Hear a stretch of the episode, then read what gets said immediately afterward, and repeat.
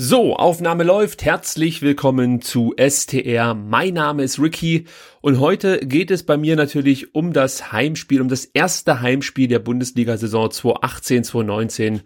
VfB Stuttgart gegen FC Bayern München. Leider wurde das Spiel mit 0 zu 3 verloren und leider müssen wir im Nachhinein auch so ein bisschen darüber sprechen, wie Taifun Korkut aufgestellt hat, wie er danach ausgewechselt hat, überhaupt welche taktische Idee hinter seiner Aufstellung stand und wir müssen auch darüber reden, wie sich danach diverse Spieler öffentlich geäußert haben zum Thema Defensiv- bzw. offensive Taktik.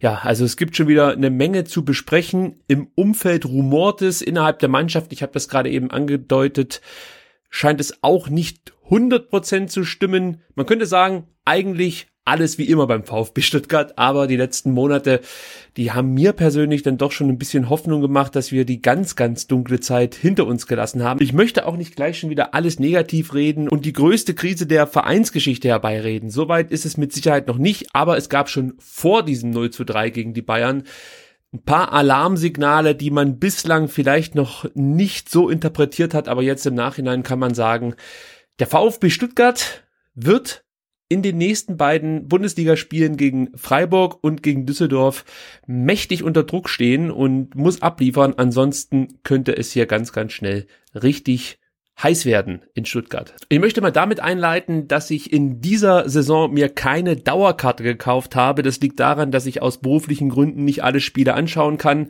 Ich dachte mir aber, machst du aus der Not eine Tugend und ja, machst deine persönliche Neckarstadion-Tour. Mein Ziel in dieser Spielzeit ist es, mal überall im Neckarstadion gesessen zu haben, sprich Haupttribüne, Kerchertribüne, Cannstatter Kurve, Untertürkheimer Kurve, oben, unten, Mitte, überall und danach werde ich euch natürlich erzählen, wie sitzt man da? Wie sieht man von da? Wie ist die Stimmung? Und lohnt sich vielleicht, hier und da ein paar Euro zu sparen und den vermeintlich schlechteren Platz zu wählen? Kann ja auch manchmal ganz sinnvoll sein, gerade für Leute, die jetzt nicht so viel Geld haben und trotzdem gerne mal den VfB Stuttgart im Neckarstadion unterstützen möchten.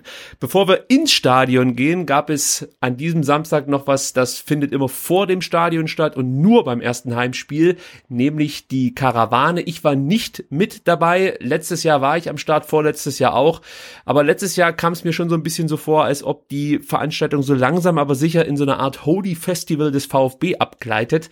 Was ich damit sagen will, viel Social Media, wenig Leidenschaft. Das war mein Eindruck. Natürlich gibt es immer noch den harten Kern und mit denen laufe ich auch gerne mit, aber ja, drumherum entwickelt sich so eine Szene, die ich persönlich jetzt nicht so prickelnd finde, deswegen habe ich mich da so ein bisschen ferngehalten. Im Prinzip finde ich die Karawane weiterhin toll, gibt immer ein tolles Bild auch nach außen hin ab und auch für die Mannschaft ist das, glaube ich, immer wieder ein toller Moment, wenn du mit dem Bus am Stadion ankommst und du siehst die Leute die Mercedesstraße runterlaufen. Das ist nicht nur für die Fans vor Ort, sondern auch für die Mannschaft dann Gänsehaut pur. Ja, jetzt mal zu meinem Platz. Ich saß im Block 73b in der Untertürkheimer Kurve. Das ist direkt hinter dem Tor, kann man sagen so ziemlich mittig und der Platz ist aus meiner Sicht wirklich nicht schlecht, wenn man mal ganz nah dran sein möchte. Denn du bekommst eine Menge mit. Du bist dabei, wenn sich die gegnerische Mannschaft vor dem Spiel aufwärmt. Du bist dabei, wenn sich Ersatzspieler warm machen. Kannst hier oder da den ein oder anderen Satz dann doch mal aufschnappen. Natürlich ist es immer sehr spannend, wenn ein Eckball auf deiner Seite gerade geschlagen wird oder Freistöße zu schießen sind. Also das ist wirklich toll.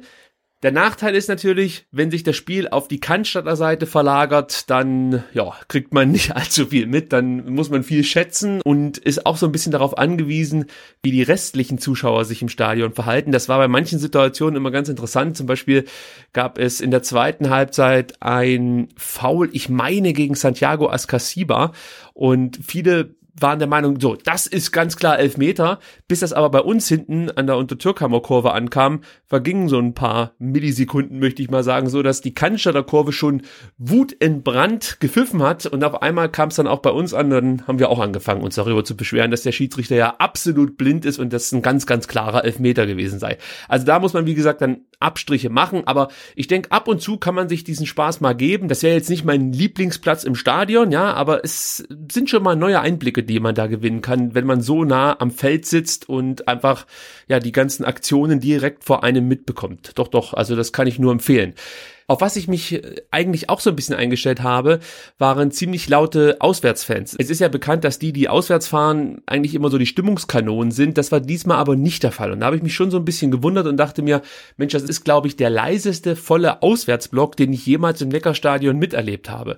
Später stellte sich dann heraus, dass die Stuttgarter Polizei im Vorfeld zum Spiel die Bayern-Fans eingekesselt hat, denen die Fahnen und Trommeln abgenommen hat und die FC Bayern-Fans das Ganze dann mit einem Stimmungsboykott quittiert haben. So kann man das jedenfalls interpretieren, denn es war wirklich nicht viel los. Natürlich wurde gejubelt, als die Tore für die Bayern fielen und danach wurde auch mal ein bisschen gesungen, aber insgesamt war es sehr, sehr still und das kannte ich aus zurückliegenden Jahren anders. Da war sonst also deutlich mehr Aktivität im Bayern-Block mitzuverfolgen, als das gestern der Fall war.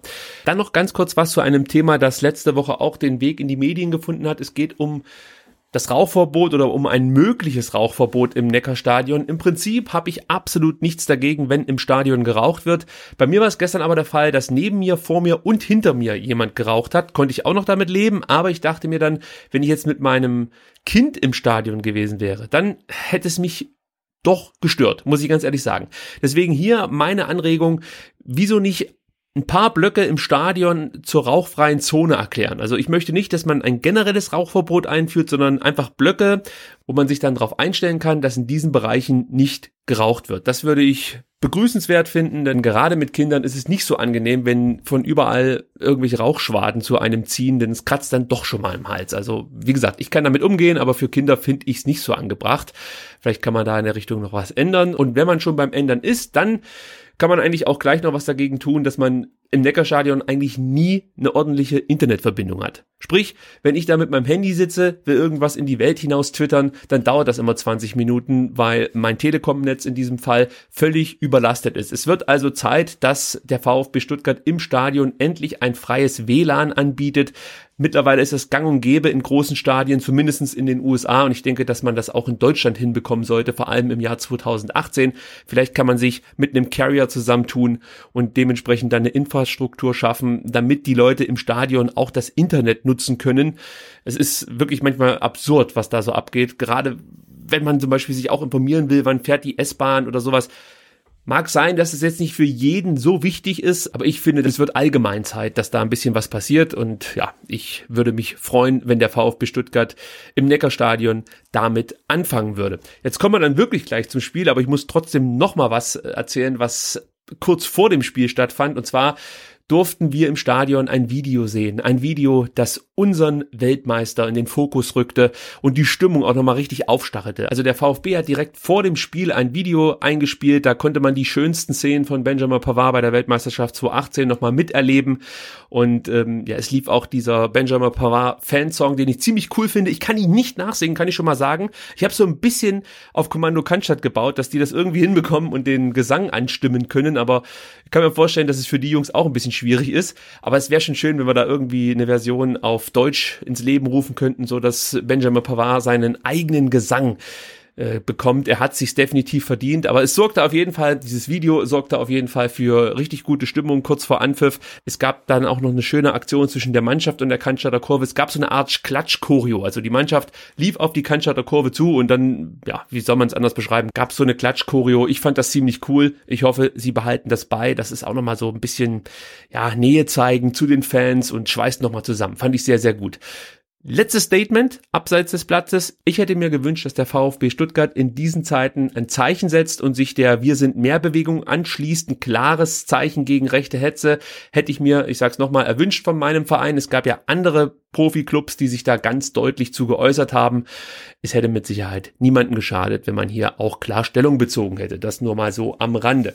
Dann ging es auch schon los mit dem Spiel. So, kleine Einleitung hier von mir. Heute setze ich mir übrigens keine zeitliche Vorgabe. Das kann ich schon mal sagen. Also von daher versuche ich das alles etwas entspannter anzugehen. Denn ähm, das kann ich ja auch noch mal kurz hier erwähnen. Wenn ich mir eine zeitliche Vorgabe setze, dann habe ich das Problem, dass ich immer nach der Hälfte der Zeit etwas nervös werde und alles einfach nur runterrattere. Manche Sachen sogar sogar vergesse. Deswegen habe ich mir für diese Folge gesagt, wenn die eine Stunde geht, dann geht sie eine Stunde und wenn sie 20 Minuten geht, ist auch gut. Also haltet durch. das schon mal als kleine Vorwarnung. So, also der VfB startete mit drei Veränderungen. Donis, Baumgartel und Aogo haben es in die Mannschaft geschafft. Dafür saßen Gonzales Bartstuber und Tommy auf der Bank. Es war dann so ein eher defensiveres 4-5-1, das Korkut gezeigt hat. Gomez vorne im Sturm, Donis auf rechts, Gentner auf links, Castro dann auf der Achterposition, dahinter Askasiba und Aogo. Die Abwehr ist klar, brauche ich euch nicht zu erklären, wisst ihr selber das war schon ein bisschen anders als die Aufstellung, die Korkut in München gewählt hat, bei dem legendären 4 zu 1 des VfB. Denn da, um das mal zu vergleichen, agierte er hinten mit drei Innenverteidiger, Pavard, Bartstuber und Baumgartel. Man muss sagen, Timo Baumgartel hat in dem Fall den Part des rechten Verteidigers übernommen, da sich Andi Beck ja im Vorfeld verletzt hatte. In Sua auf links ist klar. Und dann wird's interessant. Dann hat Korkut nämlich in München sich überlegt, dass er mit Mangala und Gentner die Zentrale dicht macht, Gentner allerdings ein bisschen weiter vor Mangala einsetzt.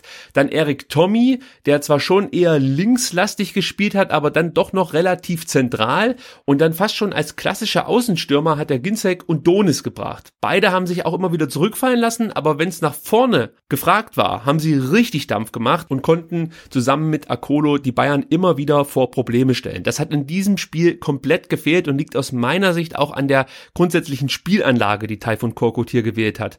Also ich möchte nicht sagen, dass das in München viel mutiger war, sondern es wirkte einfach wie ein, wie ein richtiger Plan und natürlich war die Mannschaft auch deutlich selbstbewusster, muss man auch mal sagen. Man ist nach München angereist mit breiter Brust und das konnte man dem Team schon anmerken. Das fehlte gestern komplett und äh, auch dazu noch mal was. Auf der Pressekonferenz nach dem Spiel wurde Taifun Korkut gefragt, ob er vielleicht nicht einen Ticken zu defensiv aufgestellt habe. Da meinte er, dass er nicht erkennen kann, dass er weniger Offensivkräfte auf dem Platz hatte als vor wenigen Monaten in München. Wenn man das jetzt mal vergleicht, ich habe euch beide Aufstellungen ja vorgelesen, liegt es eigentlich auf der Hand. Wie gesagt, in München spielten offensiv Ginzek, Akolo, Donis und Tommy und gestern waren Offensivkräften eigentlich nur Gomez und Donis auf dem Platz. Das hatte dann zur Folge, dass wir im Umschaltmoment einfach viel zu wenig Tempo erzeugen konnten. Sinnbildlich ist für mich da eine Aktion in der 14. Minute, als Askasiba und Insua den Konter gefahren haben. Also zwei ganz klassische Defensivspieler kontern gegen die Bayern. Das kann zwar mal sein, dass es so eine Situation gibt, aber für mich war das sinnbildlich für die gewählte Aufstellung einfach komplett auf Defensive sich hinten reinstellen, hoffen, dass man kein Gegentor bekommt und dann vielleicht durch ein Zufallsprodukt mal vorne einen reinmacht. Das ist aber dann irgendwie zu wenig gegen die Bayern. Da muss schon noch ein bisschen mehr kommen und ich hätte mir da einfach gewünscht, dass der VfB, das Taifun Korkut, das ganze Ding ein bisschen anders angeht. Ich persönlich hätte es interessant gefunden, wenn sich Korkut doch mal für eine Fünfer respektive Dreierkette entschieden hätte, sprich hinten Pavard, Baumgartel und Bartstuber, dann links außen Insua, rechts außen Maffeo. Beide können sich in die Offensive mit einschalten. Wenn die Bayern aber viel Druck machen, kann man sie aber auch nach hinten ziehen. Spielt mit einer Fünferkette. Es gab einige Minuten im Spiel, da hat man das immer wieder gesehen, dass der VfB hinten mit fünf Mann steht. Askasiba ist dann noch mit nach hinten gerutscht. Also Korkut hat schon fünf Mann nach hinten beordert. Also wieso dann nicht die Qualitäten von Holger Badstuber mit ausnutzen? Im Mittelfeld hätte ich, glaube ich, auch auf Dennis Aogo gesetzt, der das in Rostock und auch in der Vorbereitung nicht schlecht gemacht hat. Dazu eine gewisse Abgeklärtheit mit reinbringt. Also das kann ich nachvollziehen. Askasiba neben ihm und dann davor hätte ich Gonzalo Castro positioniert, den man vielleicht dann auch noch zurück hätte ziehen können. Wenn man unbedingt mehr Kreativität im Spiel haben möchte, bringt man die Davi statt Aogo. Also da gibt's schon noch Möglichkeiten. Und dann hätte ich halt eben auch ähnlich, wie das Korkut in München getan hat, auf zwei Außenstürmer gesetzt. Warum nicht Donis und Akolo? Gerade Akolo hat in der Vorbereitung gute Leistungen gebracht. Donis, dem schwillt bald der Kamm, der ist voller Adrenalin, der wollte unbedingt spielen, der wollte dem Trainer zeigen, dass er für die Mannschaft wichtig ist also warum nicht die beiden reinwerfen und dann sage ich so, wie es ist, ich hätte Gomez draußen gelassen und hätte Gonzales gebracht, weil er einfach mit seiner Dynamik und seiner Schnelligkeit die Bayern-Abwehr, glaube ich, vor größere Probleme hätte stellen können, als das letzten Endes Gomez getan hat. Ich glaube, Mats Hummels und äh, Jerome Boateng waren ganz froh, dass Korkut Gomez vertraute. Gonzales hätte vielleicht für mehr Probleme sorgen können. Ich habe es gerade eben schon angedeutet. Also hier hätte ich mir mehr Mut gewünscht und einfach auch ein Zeichen von Taifun Korkut, dass er sich zutraut, den großartigen Erfolg in München hier zu wiederholen. Und er muss ja eigentlich auch liefern. Er ist mit zwei Niederlagen in die Saison gestartet und auch wenn es die Bayern sind, ich bin schon der Meinung, man kann eine gute Mischung finden zwischen Defensive und dann eben schnellen Umschaltspiel. Du musst halt dann die richtigen Spieler einsetzen, gar keine Frage. Ihm ist das allerdings in München gelungen und aus meiner Sicht war es mit den Spielern, die er zur Verfügung hatte, durchaus möglich, was ähnliches auch in Stuttgart zu zeigen. Aber gut, er hat sich für eine andere Aufstellung entschieden und das sorgte im Nachhinein auch für Probleme, so möchte ich es mal ausdrücken. Mario Gomez hat äh, nicht nur bei Sky, sondern auch beim aktuellen Sportstudio am Samstagabend ein paar Aussagen getroffen, die haben mich schon aufhorchen lassen. Zum Beispiel meinte er, dass er persönlich mit Korkuts Taktik zurechtkam, aber es Teile in der Mannschaft gab, die Bedenken hatten. Als erstes möchte ich dazu sagen, aus meiner Sicht gehören solche Aussagen nicht in die Öffentlichkeit. Das muss man in der Kabine klären. Aber ich glaube, dass ein so erfahrener Spieler wie Mario Gomez so eine Aussage nicht durch Zufall öffentlich trifft. Ich glaube, dass er damit wirklich ein Zeichen setzen wollte. Und jetzt ist halt die Frage, wen will er gerade aufrütteln? Den Trainer oder den Rest der Mannschaft? Für mich ist das ein klarer Beleg, dass es innerhalb der Mannschaft nicht stimmt am Ende ist das auch Taifun Korkuts Arbeit und natürlich auch Michael Reschkes Arbeit, dass sie dafür sorgen, dass es in der Mannschaft harmoniert, stimmt, dass Leute mit ihren Rollen, die sie dann vielleicht auch mal widerwillig annehmen müssen, umgehen können. Und da ist jetzt der Trainer und wie gesagt auch Michael Reschke gefragt, dass sie dafür Ruhe sorgen. Es sind natürlich dann auch Spieler wie Holger Badstuber, Christian Gentner, Mario Gomez und ein Ron-Robert Zieler gefragt, die den Laden zusammenhalten müssen. Es kann einfach nicht sein, dass eine Mannschaft nach zwei Niederlagen nahezu zusammenbricht und sich zerfleischt. Man hat das ja vor dem Main-Spiel schon so ein bisschen mit Badstuber und Baumgartel mitbekommen. Gut, es ist Social Media Gedöns, von daher sollte man vielleicht auch nicht allzu viel drauf geben, aber man hat gesehen, wie Holger Badstuber sich im Training verhalten hat. Da kann man vielleicht auch noch sagen, das ist der Holger, der dreht immer völlig am Rad, aber es scheint ja wirklich mehr zu sein als diese, ich sag mal, kleinen Ausrutscher. Also diese Aussage von Mario Gomez, die hat mich, ich sag's wie es ist, wirklich umgehauen. Was auch noch zu bemerken ist, Taifun Korkut hat Anastasios Donis sehr früh im Spiel ausgewechselt. Ich glaube 57. Minute oder so war das. Und das sorgte dafür, dass wirklich das komplette Stadion gepfiffen hat, weil keiner konnte nachvollziehen, warum Korkut Donis rausnimmt. Weil Donis zu diesem Zeitpunkt einer der besten Spieler war. Für mich war Askasiba Anastasios Donis und Pablo Maffeo die besten Spieler auf Seiten des VfB Stuttgart. Donis hat mir wirklich herausragend gefallen, weil er nicht nur in der Offensive der einzige Spieler war, der für Gefahr gesorgt hat, sondern weil er auch nach hinten gearbeitet hat und somit Korkut ein Stück weit das Argument genommen hat, dass er ja vielleicht nicht unbedingt so defensiv stark ist und auch nicht so bereit ist, nach hinten mitzuarbeiten. Genau das hat Donis eindrucksvoll widerlegt. Er ist wirklich jedem Ball hinterher gesportet, hat versucht nach vorne was zu machen, was zu entfalten. Hätte auch in der ersten Halbzeit noch eine mega Möglichkeit gehabt, wenn Gomez den Kopf hochgenommen hätte, abgespielt hätte hätte, aber das ist alles Makulatur. Es kam nicht dazu, aber insgesamt war Donis für mich der beste Mann bis zu seiner Auswechslung. Dementsprechend kann ich es nur nachvollziehen, dass viele im Stadion sehr wütend waren, dass Donis ausgewechselt wurde. Korkut erklärte das dann im Nachhinein damit, dass er versuchen wollte, mit der Hereinnahme von Akolo und später auch mit Didavi den Ball besser in den eigenen Reihen zu halten. Also er hat einfach gesehen, okay, wir verlieren zu schnell die Bälle, können die nicht mehr halten und da müssen wir was entgegensetzen. Was ich mich da halt frage, wo ist der Unterschied gewesen zur ersten Halbzeit? Auch da gelang es der Mannschaft nicht, Bälle zu halten. Korkut hat selber gesagt, wir waren eigentlich nie in der Lage, mal ein bisschen rauszurutschen. Das ganze Spielgeschehen hat sich in einem Raum 30 Meter vor unserem Tor abgespielt. Ja, also das war auch in der ersten Halbzeit so. Und ich habe jetzt nicht erkennen können, dass Donis da besonders abgebaut hätte zu Beginn der zweiten Halbzeit. Also eine Auswechslung, die ich nicht nachvollziehen kann. Tassos Donis hat sich später in einem Interview folgendermaßen zu der Situation geäußert. Er meinte, er fand seine Auswechslung unfair, aber er sieht kein Problem zwischen Korkut und ihm. Gibt aber zu bedenken, dass Korkut vielleicht andere Spielertypen bevorzugt. Und auch das ist eine Aussage nach drei Pflichtspielen, die aufhorchen lässt. Das muss man ganz einfach so sagen. Also auf der einen Seite muss man hier auch sagen, Donis sollte solche Probleme intern klären, nicht nach außen tragen. Auf der anderen Seite ist es halt ein ganz klarer Fingerzeig Richtung Trainer. Donis sagt, ich bemühe mich, ich versuche alles, die Fans sehen das, der Trainer sieht es nicht, er nimmt mich raus, ich finde es unfair, ich kann es nicht nachvollziehen, weil eigentlich habe ich mich voll reingehauen. Es kann also letzten Endes nichts mit meiner Leistung zu tun haben, sondern es liegt an der Art und Weise, wie ich spiele. Das trägt er damit nach außen. Ich glaube, Anastasios Donis spürt deutlich, dass Taifun Korkut nicht auf ihn setzt, deswegen wollte er auch weg. Anastasios Donis Berater George Georgales hat in einem Interview gesagt, es gab einige Bewegungen um Donis in den vergangenen Tagen, aber Stuttgart verweigerte dem Spieler letzten Endes die Freigabe. Verstehe Michael Reschke natürlich auch, der sich denkt, Anastasios Donis wird höchstwahrscheinlich länger im Verein bleiben als Taifun Korkut. Ich werde einen Teufel tun und den gehen lassen, denn Qualität hat dieser Spieler und ich glaube auch, dass er uns in den kommenden Monaten, vielleicht sogar Jahren noch viel Spaß bereiten wird. Mal gucken, wie das für Donis jetzt weitergeht. Gucke ich mal gerade, wie lange ich schon spreche. Ja, okay, also weil ich jetzt dann doch schon etwas länger spreche. Ich werde heute nicht tiefenanalytisch auf dieses Spiel eingehen und auch nicht jede Szene, die es da gab, kommentieren. Vielleicht noch eins, es ist jetzt nicht sonderlich verwunderlich, dass der VfB Stuttgart gegen den FC Bayern München verliert. Auch ein 0 zu 3 ist jetzt nicht der Weltuntergang. Was mich viel mehr schockiert hat, war die Art und Weise, wie der VfB gespielt hat. Und diesmal mache ich das nicht in erster Linie an den Spielern fest, sondern an der vorgegebenen Taktik. Die war eben extrem defensiv. Und wenn du nur mit zwei offensiven Spielern startest, einer davon auch noch als rechter Mittelfeldspieler, dann musst du dich nicht wundern, wenn das Spielgeschehen gegen so eine spielstarke Mannschaft wie gegen den FC Bayern München wirklich nur 30 Minuten vor deiner Bude stattfindet. Da kann man im Nachhinein nicht sagen, gut, wir haben es heute irgendwie nicht so richtig aufs Parkett gebracht. Das reicht für mich als Aussage nicht.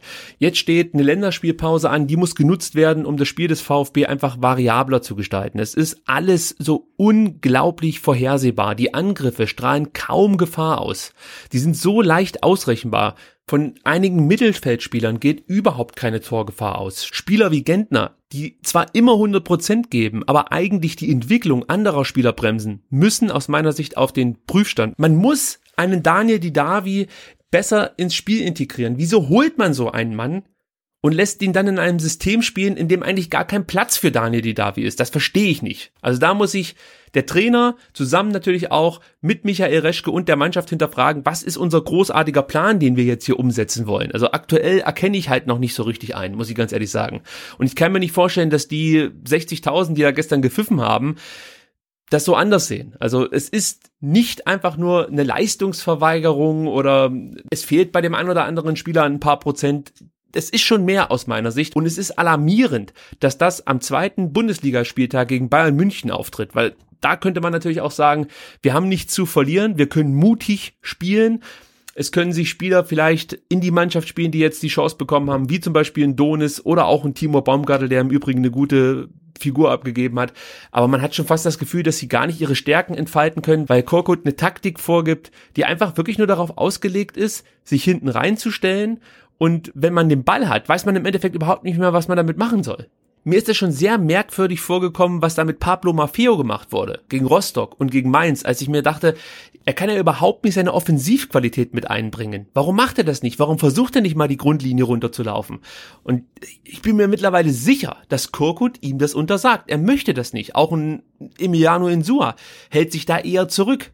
Diese Läufe gibt's nicht, obwohl man in Mainz jetzt zum Beispiel einen Tommy und einen Gentner in die Mitte eher zieht und die Bahn frei macht. Also ich bin jetzt zwar kein Tobi Escher, aber aus meiner Sicht ist das ein System, mit dem du in der Bundesliga wenig Erfolg haben wirst, wenn du so weiterspielst. Ich hoffe, dass da noch was passiert, dass die Mannschaft vielleicht die Idee, die Korkut durchaus haben könnte, besser versteht und umsetzen kann. Und auf der anderen Seite verlange ich natürlich auch von Taifun Korkut, dass er sich mehr einfallen lässt als das, was er bislang hat spielen lassen. Ich möchte zum Thema Taifun Korkut trotzdem noch was klarstellen. Ich kritisiere Taifun Korkut zwar für seine gewählte Aufstellung und für seine gewählte Taktik, aber ich fordere definitiv nicht, dass man jetzt schon über die Trainerposition diskutiert. Man kann intern darüber nachdenken, was passiert eigentlich, wenn das so weitergeht. Und aus meiner Sicht muss man sich dann auch schon aufstellen und Kandidaten ins Visier nehmen. Das gehört einfach zum Profisport dazu. Man muss diese Möglichkeit mit einkalkulieren. Aber dass man jetzt schon beginnt, den Trainer zu demontieren, auch von Seiten der Fans, finde ich etwas übereilt. Ich kann es auch anders ausdrücken. Natürlich steht jetzt auch der Trainer in der Pflicht. Aber man muss auch dazu sagen, man hat die ersten drei Spiele nicht nur wegen Korkut und dessen gewählter Taktik verloren ambitionierte Spieler, erfahrene Spieler, Top-Spieler wie Bartstuber, Gomez, Gentner, die Davi oder Castro laufen ihrer Form de facto hinterher und zwar weit hinterher. Die jungen Spieler wie Donis oder Baumgart, die tragen ihren Frust in die Öffentlichkeit. Sowas muss aus meiner Sicht in der Kabine bleiben. Ansonsten droht innerhalb des Teams eine Spaltung. Man erkennt das jetzt schon. Reschke, Korkut, das komplette Team, alle sind jetzt gefragt. Es sind noch genügend Spiele, um diesen Fehlstart schnell vergessen zu machen. Trotzdem macht es mir Sorgen, dass es intern offensichtlich eine Menge Unruhe gibt, die schon nach außen dringt. Mir drängt sich immer mehr auf, dass unser Hauptproblem wirklich der Team Spirit ist. Und ich glaube, um solche Dynamiken zu stoppen, brauchst du unbedingt Erfolgsmomente. Allerdings scheint es für mich momentan fast unmöglich, dass der VfB solche Erfolgsmomente schaffen kann. Ich bin gespannt. Damit möchte ich es eigentlich schon belassen, was das Thema VfB Stuttgart gegen FC Bayern München anbelangt. Der VfB ist vor den nächsten beiden Spielen gegen Freiburg und gegen Düsseldorf definitiv schon gewaltig unter Druck und sollten aus diesen beiden Spielen nicht mindestens vier Punkte geholt werden, geht es für Korkut aus meiner Sicht in Leipzig und gegen Bremen schon um den Job. Auch wenn ich keinen Bock auf einen erneuten Trainerwechsel habe, so läuft einfach das Geschäft. Ihr wisst es, ich weiß es und Taifun Korkut wird das genauso wissen, deswegen bin ich gespannt, wie die nächsten beiden Spiele laufen. Es waren bislang nur zwei Bundesligaspiele und okay, noch ein DFB-Pokalspiel, nehmen wir das auch noch mit dazu, aber es bleiben eben noch 32 Partien. Am Ende macht mir das Mut, auch wenn die Aussagen von Donis und Gomez alarmierend sind, das möchte ich nochmal sagen. Also ich möchte die Situation aktuell weder schön noch zu schlecht reden. Ich möchte aber auch nicht so eine Mentalität an den Tag legen wie Christian Gentner, der nach dem Bayern-Spiel sagt, ja gut, es waren die Bayern und in Mainz, da muss man ja nicht gewinnen. So sehe ich es auch nicht. Also hier ist schon einiges im Argen, aber man hat jetzt zwei Wochen Zeit, Fehler abzustellen, neue Lösungen zu finden und sich dann gegen direkte Konkurrenten wie Freiburg und gegen Düsseldorf besser zu präsentieren. Da sind durchaus sechs Punkte drin, ja. In der aktuellen Situation würde ich sagen, können wir mit vier Punkten ganz gut leben, aber sollte es weniger werden als vier Punkte, dann brennt der Vasen, möchte ich schon mal anmerken an dieser Stelle. Gut, dann noch kurz was zum Transfermarkt. Stuttgart ist am Freitag nicht mehr aktiv geworden. Carlos Manet war lange im Gespräch. Am Ende hat man sich wegen medizinischer Bedenken gegen ihn entschieden. Für mich ist das sehr gut nachvollziehbar. Man muss mal ehrlich sein, Carlos Manet hat seit anderthalb Jahren kein Pflichtspiel mehr bestritten. Von daher ist es vielleicht wirklich nachvollziehbar, dass man sagt, okay, wir sehen davon ab, ihn zu verpflichten, vor allem wenn die finanziellen Modalitäten nicht passen, dann kann ich da gut mit leben, wenn man auf Carlos Manet verzichtet. Ein fitter Carlos Manet, ein Carlos Manet, wie wir ihn zu Beginn der Zweitligasaison erlebt haben hier in Stuttgart, der würde dem VfB garantiert helfen. Aber ja, ich denke mal, wenn es diese Bedenken gibt, dann sollte man auch davon absehen, ihn zu verpflichten. Berkay Özcan, Anastasios Donis, Shadrach Akolo und natürlich auch Benjamin Pavard wechselten nicht mehr. Das waren ja so die Kandidaten, die noch zur Disposition standen. Das finde ich auch gut, dass die bleiben. Ich hoffe, dass Berkay endlich jetzt diesen Durchbruch schafft, der sich ja unter Hannes Wolf angedeutet hat. Zuletzt unter Taifun Korkut hat er keine große Rolle mehr gespielt. Vielleicht kommt das noch, mal abwarten. Und dann hat sich das Thema Transfermarkt zumindest bis zum Winter erstmal wieder erledigt. Vielleicht noch eine Randnotiz, passt jetzt auch zum Bayern-Spiel. Und zwar fand ich es interessant, dass der VfB Stuttgart kurz davor stand, Alfonso Davis zu verpflichten, der Kanadier, der jetzt für 10 Millionen im Winter zu den Bayern wechseln wird. Da gab es wohl wirklich schon ganz konkrete Bestrebungen des VfB, ihn zu verpflichten. Man stand wohl kurz vor einer Vertragsunterzeichnung und, und dann kamen die Bayern und dann war das Ding natürlich durch. So, das soll es heute gewesen sein. Ich fühle mich so ein bisschen wie der VfB Stuttgart. Es steckte mehr in mir, als ich letzten Endes gezeigt habe. Aber man muss am Ende dann auch sagen, es sind wirklich nur zwei Bundesligaspieltage bislang gewesen und man hat noch 32 Spieltage Zeit. Ich habe das vorhin schon gesagt. Ich hoffe, dass Taifun Korkut eine Möglichkeit findet, die Mannschaft taktisch besser einzustellen, die richtigen Leute aufzustellen. Und wenn es ihm nicht gelingt, dann müssen wir in den sauren Apfel beißen und mal wieder den Trainer entlassen. Es gefällt mir zwar nicht, aber was mir noch viel weniger gefällt, sind die Leistungen der ersten drei Pflichtspiele in dieser Saison. Also das bereitet mir doch schon große Bauchschmerzen. So, dann noch zum Schluss eine kleine Hausmeistertätigkeit. Ich habe nun endlich die Domain vfbstr.de für mich registriert und es wird in Zukunft auch dort die Folgen von mir zum Hören geben. Also wer eine Anlaufstelle abseits von Twitter sucht, das ist ja die Plattform, die ich sonst hier immer anbringe, um mit mir in Kontakt zu treten, wird das in Zukunft auf vfbstr.de tun können. Also schaut da mal vorbei. Ich versuche da eine halbwegs ordentliche Plattform zu bieten. Vielleicht schaffe ich es auch, eine Kommentarfunktion anzubieten. Da muss ich mich aber noch mit diesen DSGVO-Richtlinien vertraut machen. Also das kann noch ein bisschen dauern, aber das möchte ich euch hier nur mitgeben. vfbstr.de De ist eine Webseite, die man mal ansurfen kann. Für alle anderen gilt natürlich weiterhin, auf Twitter findet ihr mich unter @vfbstr oder unter @rickypalm. Ich schließe diese Ausgabe und wünsche euch eine schöne Woche. Wir hören uns bald wieder. Bis dahin. Tschüss.